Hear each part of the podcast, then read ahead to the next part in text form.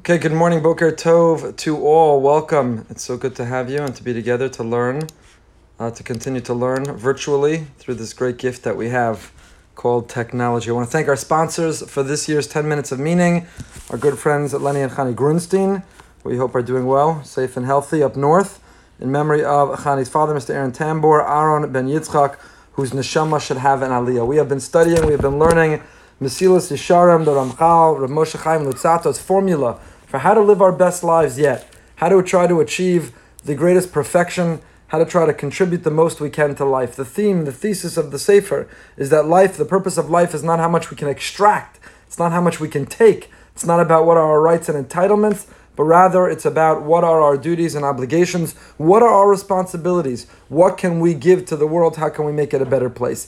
We began with Zehiris, mindfulness, cautiousness, conscientiousness, to be present in every thought, action, and speech. Of course, if you want to go to sleep at night and have had your best day yet, if you want to not have created friction or tension with the people around you, then, and if you want to achieve your dreams, then you have to be thoughtful and mindful. You have to be present in everything that we do. The second step was Zrizis, alacrity, zeal, enthusiasm, not only to set and identify goals, but to make resolutions, how to achieve them, to pursue them with a great sense of energy, with a great sense of enthusiasm. And then we've been studying Nikius.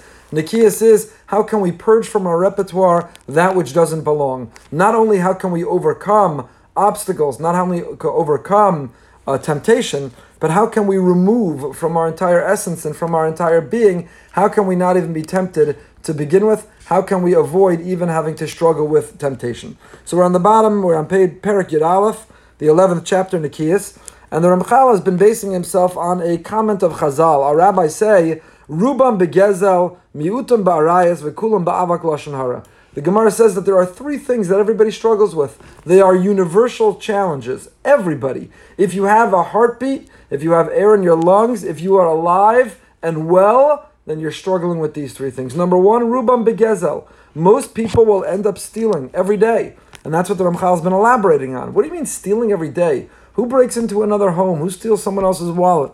He's been developing. Not stealing in that sense, but stealing someone's time, stealing someone's trust, stealing someone's secrets or confidence, stealing by misreporting or by exaggerating. There's so many ways that we steal, even unintentionally, that we would never steal explicitly, but we're stealing in these much more subtle ways. Rubam begezel, miutam ba'arayis. Most people every day struggle with lewdness, licentiousness, promiscuity, looking at, saying profane things, having profane thoughts.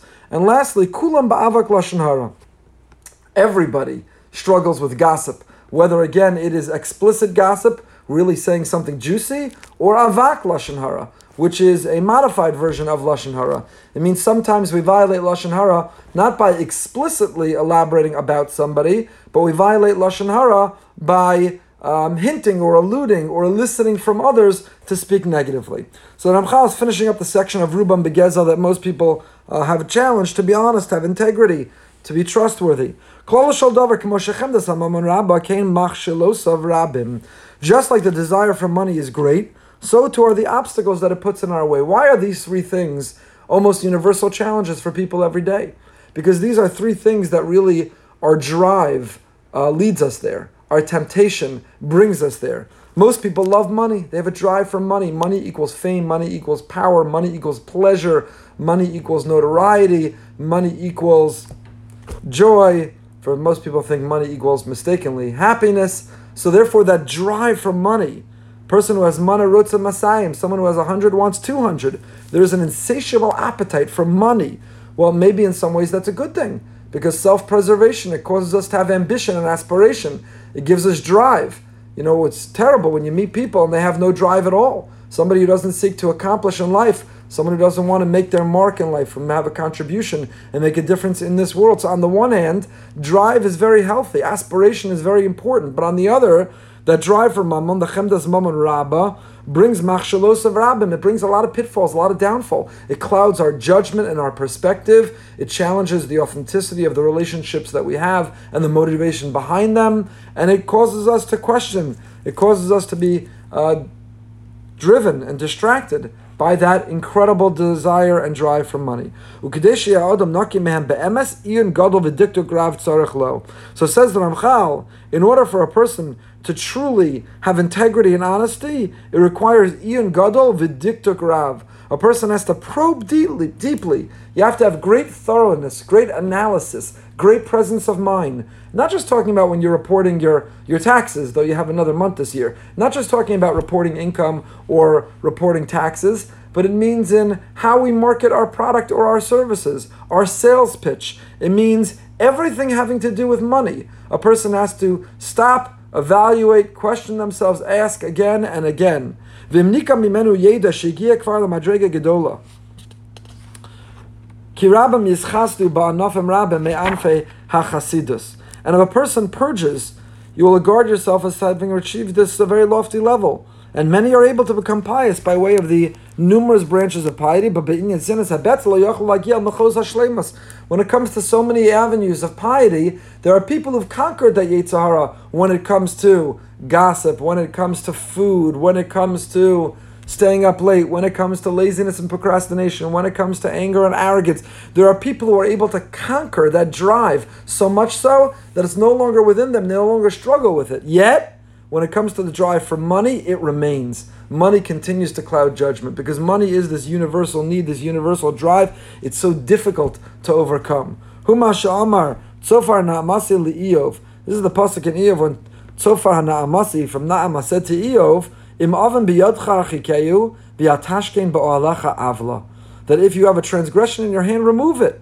And don't allow mistakes, iniquity, sin to dwell in your tents. Ki az tisa panecha mimum, v'ha'isa mutzak velosira. Lift your countenance unblemished, and you'll be strengthened and have no need to fear. Try to keep our personality, try to keep our character unblemished. Just like clothing can be stained and needs to go to the dry cleaner before you can wear it again, so too our Neshama that Hashem gave us, Tahorahi. God gave us a pure soul, and in order for us to return to Him most authentically, we have to retain its purity, restore its sense of purity, send it to the spiritual dry cleaner. So that's what He told Iov.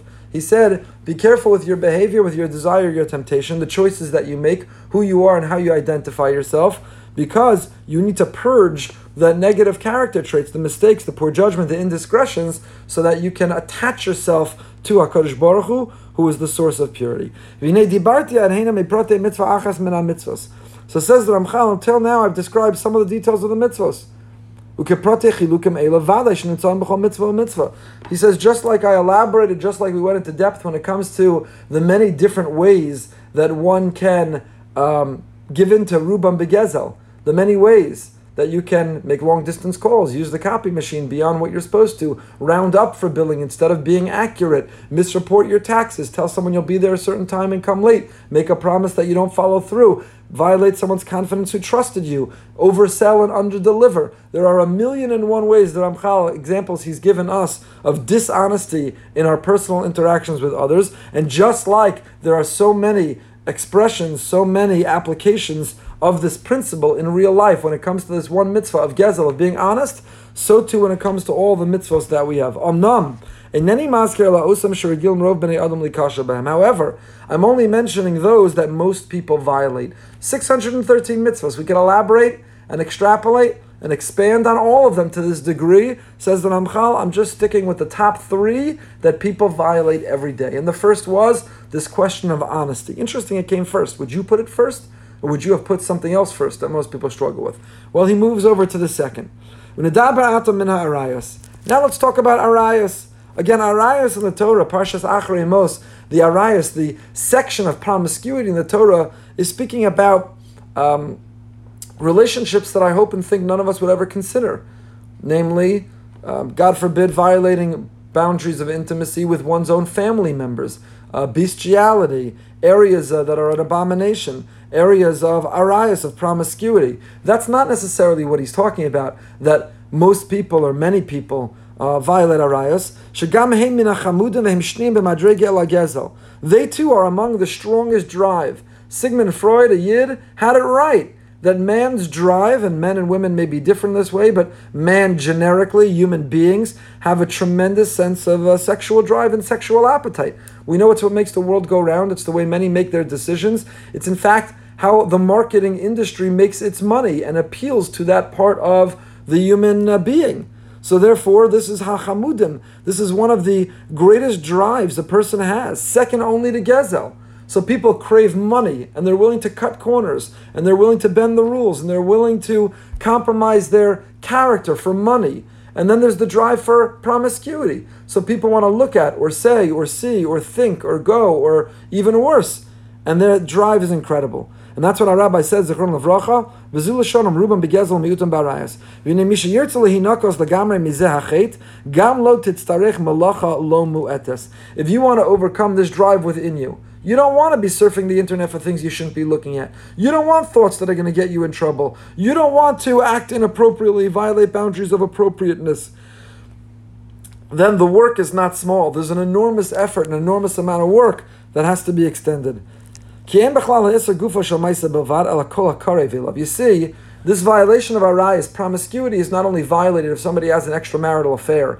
That boundary is not only crossed if you do something which is egregious, which is heinous or explicit. Anything that draws us closer, anything that increases that appetite, anything which makes us more likely. The Pasuk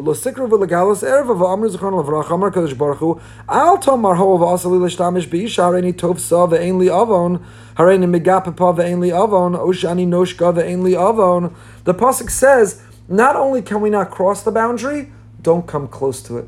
You know, I always give the example. Stop signs are not placed exactly on the intersection. A stop sign is not exactly on the corner, because people pull up to that stop sign, they roll through it a little bit. If the stop sign were exactly on the corner and you rolled through it, you'd have a head-on collision. You'd have a disaster.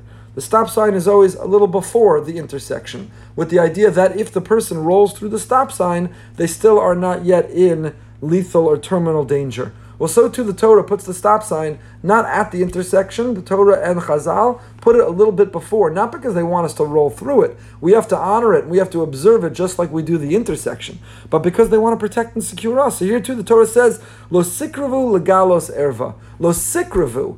Not just can we not cross that line, not only can we not enter the dangerous intersection, but we have boundaries of appropriateness. We have laws of yichud. Don't find yourself alone. If you're alone with someone you're attracted to, even if you're not attracted to, of the opposite sex, you're absolutely alone and secluded in a private place, and the Yitzhara, the internal drive, grows, you're done. You're finished. That decision was made. You crossed that line when you allowed yourself to be alone. Once you were in that situation, once you were in that environment, it was already too late. So lo sikravu, don't even come close, says the Torah. Because the person is going to say, you know, I'm not allowed to have intimate relations with the person, but I can hold her hand, I can embrace her, give her a hug, I can give her a kiss, says the Ramchal, quoting the Medrash Mos Rabbah, ve'ein li avon. Well, the intersection is actual intimacy. But what if I'll do everything but, I'll do everything up to it. We know many brilliant, genius, charismatic, accomplished, famous leaders, powerful people who thought similar thoughts. And they ended up compromising, sabotaging their own lives and their own success, because this drive is so strong, this area of life is so challenging and difficult that lo sikravu, we can't even come close. Once you allow yourself to come close, you've already violated, you've already fallen off the cliff, you're already in the middle of the intersection. In many ways, it's too late. So the Ramchal again is giving us the power, he's empowering us. He's telling us, you want to live your best life, you want to achieve your maximum potential, then be mindful and conscientious. Pursue with Zrizis, with relentless energy, enthusiasm, alacrity, and achieve Nikius. The areas that challenge us, don't struggle with them daily. Find the capacity to purge them, remove them, overcome them, eliminate them. And that will lead us on the path to having our best days and our best lives. Yet, thank you so much. We'll continue, please God, with 10 minutes of meaning following Pesach. Have a great day. We begin living with Amuna in 15 minutes, 8:45. Living with Amuna.